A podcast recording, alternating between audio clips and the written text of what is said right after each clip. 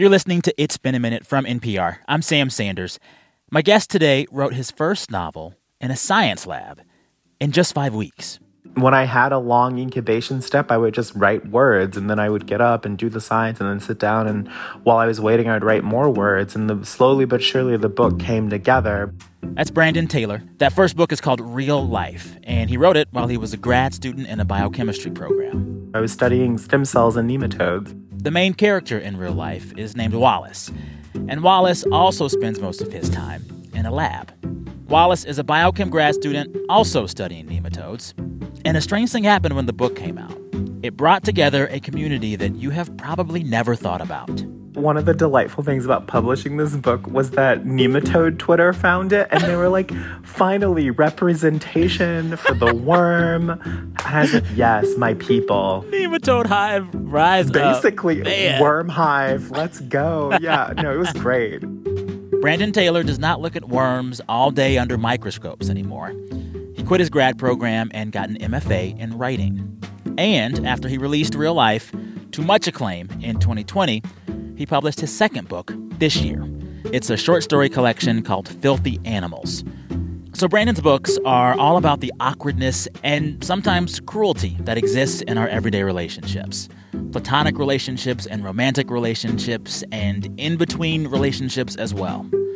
His books are also very much about how identity and who we are informs our relationships and how we move through the world. Brandon is black and queer, and his stories offer a view of the world through those perspectives.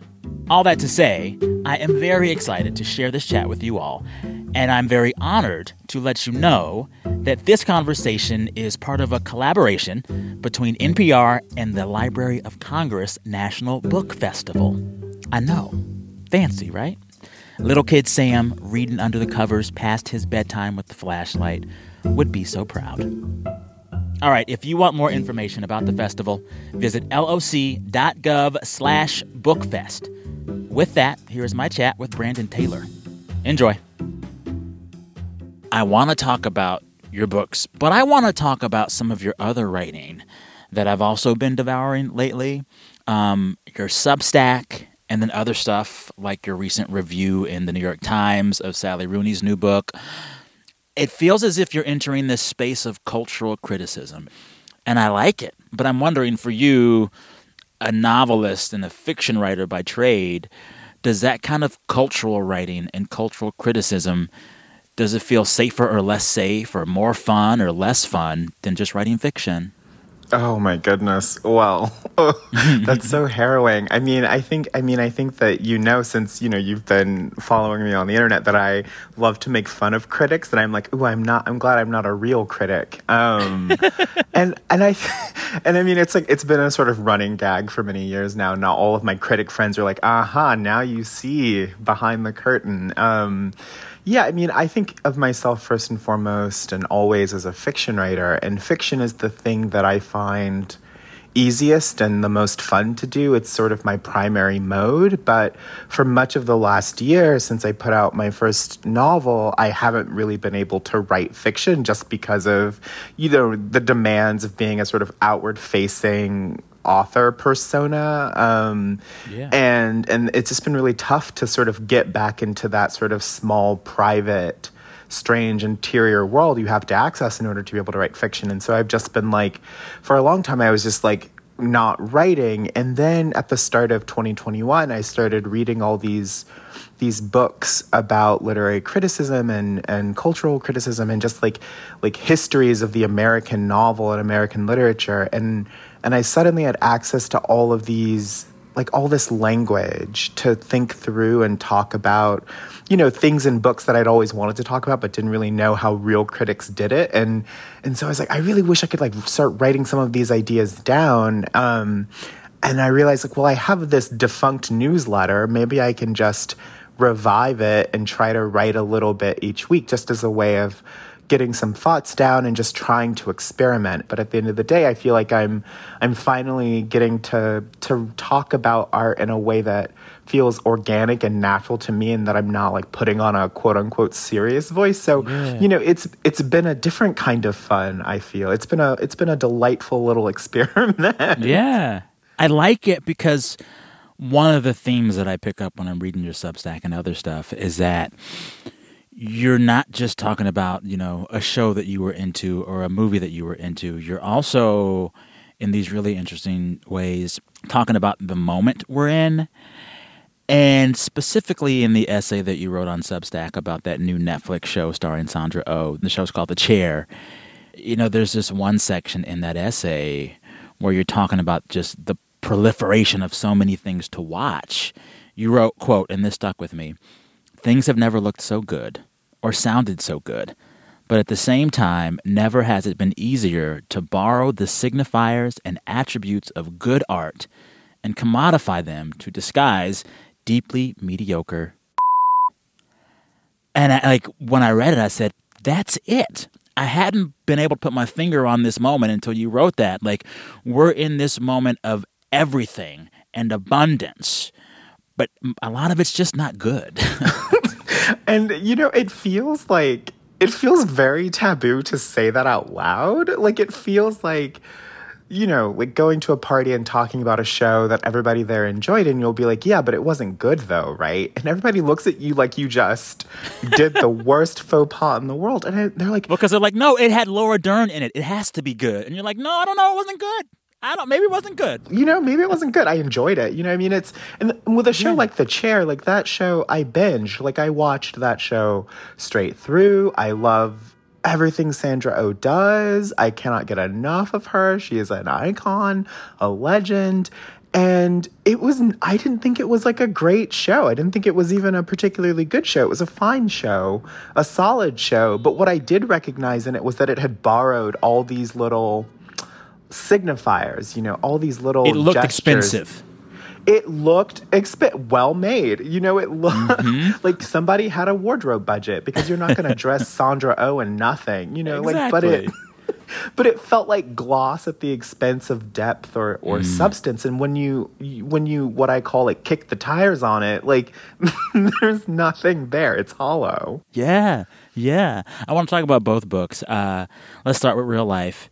Can you give our listeners maybe a 30 second plot synopsis for those who haven't read it yet? Yeah, so Real Life is a novel about uh, Wallace, who is a PhD student in biochemistry, and he discovers one Friday afternoon that his experiments have been sabotaged, or maybe he ruined them himself. And he get, decides that he's going to go to the lake with his friends, and it sets into motion a series of personal and professional confrontations um, that he has to negotiate and trying to figure out like what is a real life and how to live and act with agency in the world. And it's also just kind of like this book about I don't know. I was writing down notes as I was reading, and I said to myself, feels like the two central questions of this book are do we ever really like our lives and do we ever really like our friends? I mean, so true of so many things. And I feel like the answer to that question in that book is no, probably not on both counts. what does that no mean though? Because like no is an easy answer to a question that's really a lot more complex because this idea of like not really liking the lives that we're living that's a question i'm sure all of us have asked ourselves in this last year. What does it mean to ask that question through the context of wallace in the book and just like in life for you? Yeah i mean i think that in for wallace you know he is someone who has survived his life by by accepting what he's been given and just sort of trying to make the best of it and trying to take up as little space as possible. And really the sort of the dominant action of the book is what happens when you a person who's been told your whole life that you just have to accept it and bear it and live with it what happens when you say no that's not enough. This this right here this is not enough for me. I would like more. And it's you dare to seek more from your life. And i feel that for Wallace, like his unhappiness in some sense is like truly just beginning because he's just being like, I don't accept the premise that I've been given. And he moves from this sort of miserable stasis into agency. And sometimes that brings him great ecstasy over these you know the weekend that the book takes place across and sometimes it brings him great pain and and danger and you know i feel that when you say to your life or to your current circumstances, this is not enough. I would like more. That isn't being, you know, it's not like in Disney where you get to ride off into the sunset on your your magic carpet. What you're saying is I'm going to seek more and act with agency. And that means taking the good with the bad, the pain with the the pleasure, the the ecstasy with the sort of deep sorrows because like life is unpredictable and when you upset the apple cart of your mm-hmm. life you know you're inviting risk and risk and agency are the the sort of twin forces that govern a lot of our our lives. So I think that when you when you say like do we ever really like our lives and if you say no, I think that that is saying saying no to that question means saying yes to possibility with all that it entails. Coming up, we talk more about race in real life and Brandon's second book, Filthy Animals. This message comes from NPR sponsor Monday.com. If you're drowning in work instead of steering the ship, you know there's got to be a better way. With Monday.com Work OS, your team can choose how your workflow looks. That way, you can stay on top of your work and say goodbye to work overload. Over 125,000 customers get more out of their workday with Monday.com. So if you want your team to be more effective than ever, visit Monday.com slash podcast for your free two-week trial. This book is also so much about what it means for Wallace to be a black face in a very white space. Um, and I was wondering if you writing about that through fiction has made that reality for you, a black man in book publishing, a very still a very white world. Has it made that experience any easier? Being able to write about the experience, even if just through Wallace in Wisconsin. Oh, Oh wow. Yeah, I don't think so. I mean, it's all kind of the same. I you know, I mean, I wrote that book uh, when I was the only black person in my PhD program at UW Madison, it was like a hundred person program. I was the only black person. And also the five years I was there, they released the the sort of rep, like diversity data or whatever on the demographics of the university, and there were like 273 black graduate students across all doctoral and professional degree programs out of 10,000 graduate students on campus. So, wow. Um, and I would see like 15 of them every couple weeks at this fellowship thing that I was a part of. The, the sort of black, the sort of POC students in the sciences, there was a fellowship for us. And so we would we would often see each other every couple weeks and complain about the white people in our labs. And so, you know, like writing that writing that novel, I was writing it as like the only black person. And then I went to Iowa to study creative writing, and I was no longer the only black person there. Okay. There are many. It was a, it's become a very diverse program, and it was it's strange. It's very strange. I think that in some ways, like publishing is still incredibly white. I think the numbers are not good. But what I have been excited by in the last couple of years is just the number of other black especially black queer writers who are writing these incredible books that are getting so much buzz and acclaim that has been incredible and i don't think i mean it was quite different 5 years ago you know when i left my program i mean it was it was so different even 5 years ago and i feel like it's night and day, but still so very white. Yeah. What I found interesting about Wallace was that when he starts to assert agency, a few of his white friends are like, This isn't like you. and it's like, no, no, no, no. This is very much Wallace. You just haven't seen this side of him, and how dare you? And I feel like that is a challenge a lot of people from marginalized backgrounds face when they stop being the quiet one. And I wonder, I don't know, does the story of Wallace offer some guidance in that respect as people navigate that? I mean, it, it's so real. I mean, I remember, I will never forget this one time somebody basically called me lazy. And I was like, well, I'm not lazy. And they're like, don't yell at me. And I'm like, I'm not. My voice is not even raised. I just resisted your classification of me as a human being. Um, yeah, I mean, I think that the novel dramatizes you know, someone who has survived white supremacist institutions by internalizing what it wants from him. It's he's sort of internalized this sort of terrifying, objectifying gaze and that's how he's gotten by and when he suddenly starts being like no i'm not going to just like disappear so you can feel comfortable then all the white people get very anxious and some of them get angry some of them feel sad um, some of them feel distress which is crazy because these white people throughout the whole book are fully expressing their fullest range of emotions at all times they're yes. always on 10 they're always on 10. And as soon as Wallace gets to a six or a seven, they're like, well, hold up. Oh yeah, he gets like I didn't like that, and they're like, "Whoa, why are you being so aggressive?" Yeah. So I don't know if the book has any lessons, but I hope that when people read it, they're like, "Oh yeah, it's totally like that." And what I found really interesting in talking to white people about the book is that many of them have been like, "Wow, you really held up a mirror to some of my toxic behavior. I didn't even realize that I was like doing this," and I was like well, I didn't write it about you, but if you were doing this, like, please stop. Please, stop. Yes. please like, please stop because you're probably making people in your life anxious, unhappy, and and you're making your baggage their problem.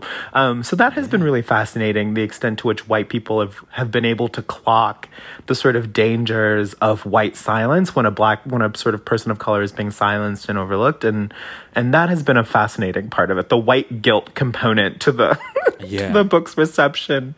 Yeah. Although, you know what? Keep reading it, white people. Keep feeling guilty. That's part of the work. Do it. It yes, discomfort is a part of the growth. Yeah. There you go. I want to make sure we talk about filthy animals. Uh, same question for you for this book. Can you give our listeners a 30 second synopsis of that book without giving everything away? Uh, yeah, sure. So, Filthy Animals is a short story collection, um, at the heart of which is a linked story cycle that follows a young man, Lionel, who is trying to figure out how to be in the world again after recently getting out of a hospital. Um, and so it's a lot about, I think, what a lot of us are experiencing with quarantine, which is like, how do I interact with other people? How do I go to parties? How do I f- figure out how to socialize and, and, and connect with people again? And then there are other stories that sort of orbit themes of loneliness and caretaking and caregiving, and, and they sort of are all sort of set in the mid Midwest, so like Iowa and Wisconsin. Yeah. It's about like what does it mean to reintroduce yourself into the world and talk to strangers again and make small talk and go to dinner parties. Mm-hmm. but I also felt like so much of Filthy Animals and also real life was like things to avoid you know, reading these scenes of like the awkward dinner party interactions, for me, the lesson was like, stop going to dinner parties you don't want to go to. You're oh too old gosh. to be around folks you don't want to be around. right? Yes. I wanted I to mean, take Lionel and, and be like, you don't have to go, man. You don't have to like you don't have to hang out with these fools. Oh yeah. I mean, the fact that he makes the decision to go to that dinner party almost on reflex, he's like, well, in the before time, I would have gone to this. Mm-hmm. So I guess I'll go. And mm-hmm. then he goes and he's like, this was a mistake. Yeah. This was, and the, I mean, that the particular horror of going to a place out of obligation and realizing immediately that it was a mistake, yeah. but because of social obligation, you can't leave. Oh. Yeah. Listen. It's hard. oh hard. my gosh. Well, this is why it's... I just really don't ever commit to anything until the day of. I'm in the business of telling folks, like, I'm going to see how I feel that day. And I'm probably going to text you and ask who else is going to be there. And then we'll see. well, see, I feel like you can get away with that as you are like a mega celebrity. For the rest of us, oh, it's God. like, mm.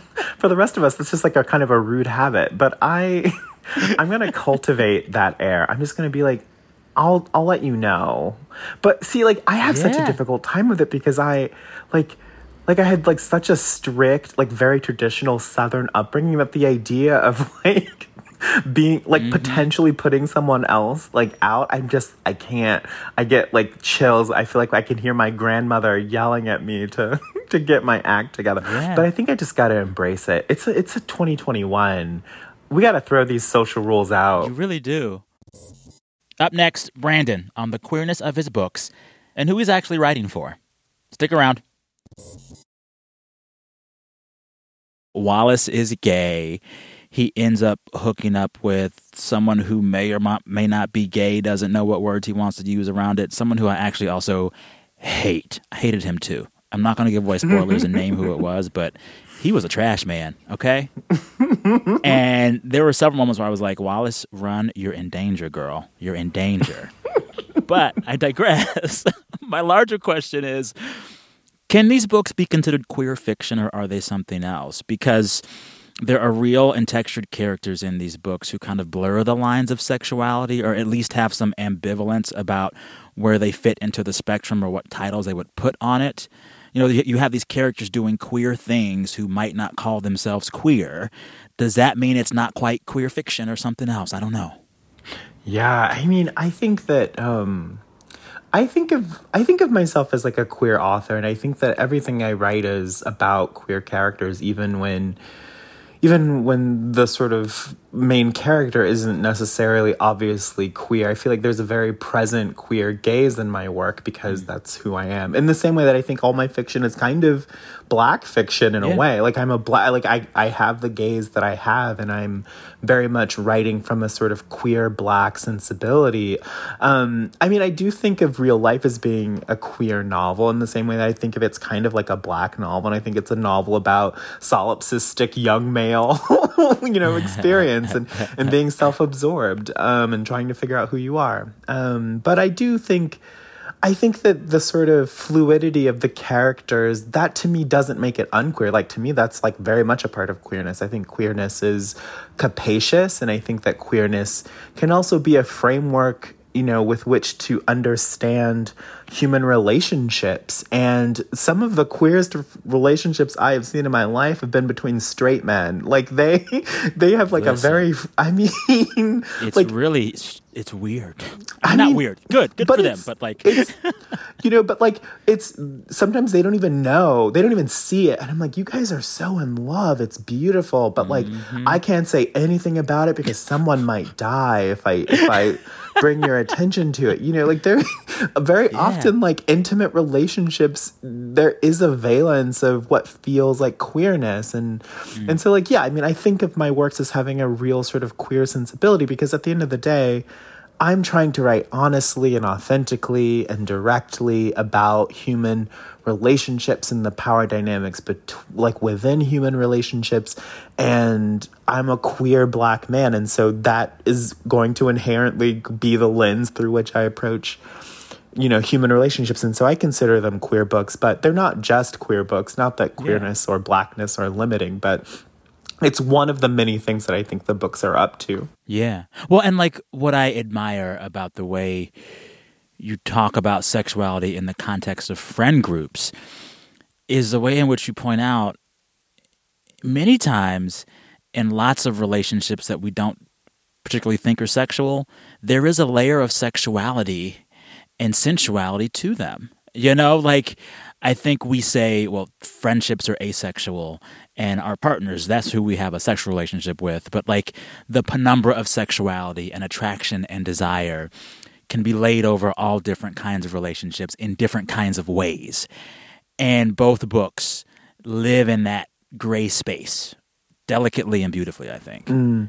Yeah, I mean, I think that all relationships are complicated. I, I, think of relationships a lot like weather systems. Like it's always it's mm. always shifting, it's always changing, it's a dynamic thing and and I think there especially I mean, listen, especially among like queer men, like there is a very dense valence of sexuality to many of those many of those friendships um for reasons that are historical and, and yeah. etc. But like Yeah. I mean, it's just very true that there are all these memes about like gay male friends and like the ones of which you've slept with and the ones of which you haven't slept with yet. Oh, yeah, like it's know, the gay handshake, you know. You know, I mean, totally. And I think that anytime you're sort of in like intensely involved with someone, even if it's a quote unquote platonic relationship, there isn't necessarily that you want to sleep with them, but there is an element of eros to that. There and is desire, something, yeah, and attraction, and desire, there, yeah, totally, yeah. It's all a part of I think the human, the human field um, of emotion and and relation to one another.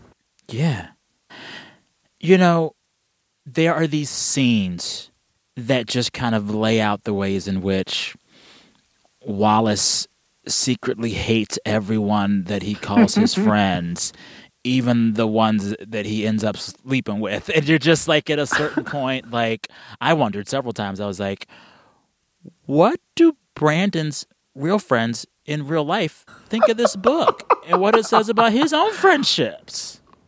Oh, yeah. Well, you know, I that's a great question. So, you know, my closest friends who I met in college are also queer black men from Alabama. And Ooh, sign me up for that group chat. I want to be in. It is very spicy. Um, you know, but it's, you know, it's like, they're like, yes, go get them, tell how it is. And when, when the book was, when the book was a finalist for the Booker Prize, my my closest friend in the world called me and he said, "You know, Brandon, you write about us and you write about our experiences and it never felt like it never felt like our our lives mattered, but now it feels that you have told the world about us and the world has said that we matter and of mm. course like we've always mattered etc mm. but you know i remember i started writing stories because those same friends took me to a bookstore to buy me like a book because I was like very depressed. And the bookstore clerk was like, We don't sell those kinds of books here. We're a family store. And to go from that to then writing a book that was nominated for one of the most prestigious awards in the country and not just any book but a book very much about like a character who was in some ways an amalgam of me and my closest friends like that felt like telling the culture that it couldn't set the terms of like our lives for us and it was like at this really emotional moment and we had a big old cry on the phone about wow. it um, and so they you know my friends love the book but it's very interesting. I took this I I you know, I say it like I took it home to Wisconsin for my very last in-person book tour event on the book tour for this book. And and I thought maybe three people would show up because the book is set in Madison, Wisconsin. It's about a science program in Madison, Wisconsin. I thought three people would show up. I went to the bookstore. It was packed wow. through. And this is in like, this is like two days before shutdown. So people are like, oh, wow. coronavirus, ooh, yeah. you know. But this bookstore was packed with people from the science programs that I, you know, had known and, and people I didn't know. And all these people had come out to say that this book had articulated something true about that experience mm. of being in science in Madison. It felt like the whole city had embraced the book in a way that was like really beautiful, even as the book sort of lovingly critiqued Madison. Lovingly is a word you could use because some parts it's not lovingly. At some points you're just like this town, these people, Listen, this school. um, but then I, you know, I went out to dinner with former lab mates, and they had all read the book, and they had all been so supportive and really loving about it. Went out to dinner with my friends, um, some of my friends from my program, my cohort mates, and they were like, "Yeah." The first five pages, I was like, wow, he's writing a novel about us. But then you turn the page on page six, and then it just becomes a novel. And I'm like, yeah, that's how fiction works, thank God. so no one has been like, I resent this novel, at least not to my face. I'm sure there are there are group chats where that is not the case. But to me they've been nothing but supportive and very loving. Oh, that's good. That's good. was there a who was the one that, that went off on Wallace in the book? Was there an actual oh, Dana, Dana. in real life? Is, is that a real person? Oh. was that real? Oh my gosh. Yes, so there is a character very much who who I wrote the character of Dana into the book to deal with like some very sort of present and ongoing what felt like racialized harassment in my lab and and you know she that person was my baymate who sat literally right side by side with me for many for a couple of years and they were just not a great they weren't a great teammate i'll yeah. say that for it and really funny i was working on one of the dana scenes in lab like a very bad boy. And this person comes up to me and taps me on the shoulder because they had been reading over my shoulder oh, no. the whole time. And they're like i know who that is. And i turned to them and i was like you do? And they're like that's based on a real person. I know who it's based on. And i was like who? And they're like and they named this other person in lab. And i was like yes absolutely it is based on that person. And like there was a little bit of that person in that character in the same way that there's a little bit of everything in all the characters, but that was oh, that was a real That's close call. you know, I'm hearing you talk about all of the various audiences that enjoyed the book. You know, your black queer friends from back home, the Wisconsin community, the nematode community. But when you were writing this book, um, who were you writing it for? What specific audience or reader? Yeah, so I mean, I was writing it for. I always, when I sit down to write, I always write for for two friends, my two queer black friends, who were, I think, in some ways, like the first two friends who were black who I met who were so much like me that it was like we had been separated mm. at birth. Mm. Um, and they taught me how to be how to be loved because I hadn't been loved very much as a child. And yeah. I always say that I was raised by wolves until I met them. wow. Um, and so whenever I write anything, and they were the friends who took me to that bookstore where the clerk is like, we don't sell those kinds of books here. Mm. Um, and so whenever I sit down to write anything, I'm always thinking first and foremost about them and trying to write things that will make them not just feel represented, but will make them laugh or cry or feel something or things that they will understand or be engaged by. Writing fiction that will honor their sensibility. Um, and you know that it's been like that since I wrote my very first short story in undergrad. And I mean, I was working on a novel earlier today, and I was still, I'm always still thinking of of them and so they are the people who are sort of first and foremost in my mind mm-hmm. and i'm not writing to a demographic i'm writing to these two people who who loved me and taught me to love and to be loved. Mm. And so, you know, I'm always thinking about them. I love that. Hey, well, thank you so much for this chat. I have enjoyed so thoroughly getting immersed in your writing and now in this conversation. And I am so excited for folks to just hear you think out loud. Thank you for this chat. Oh, thank you. It was such a pleasure. Thanks again to Brandon Taylor. Both of his books are out right now, and you can catch even more of his writing on his Twitter and his Substack.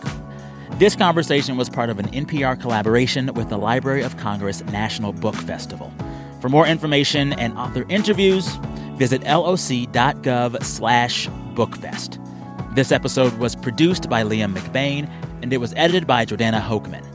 All right, listeners, don't forget we're back this Friday with a new episode. And for that one, we want to hear from you, sharing the best part of your week. Just record yourself and send that file to me via email. That email address is samsanders at npr.org. samsanders at npr.org. All right, till Friday, thank you, as always, for listening. Be good to yourselves. I'm Sam Sanders. We'll talk soon.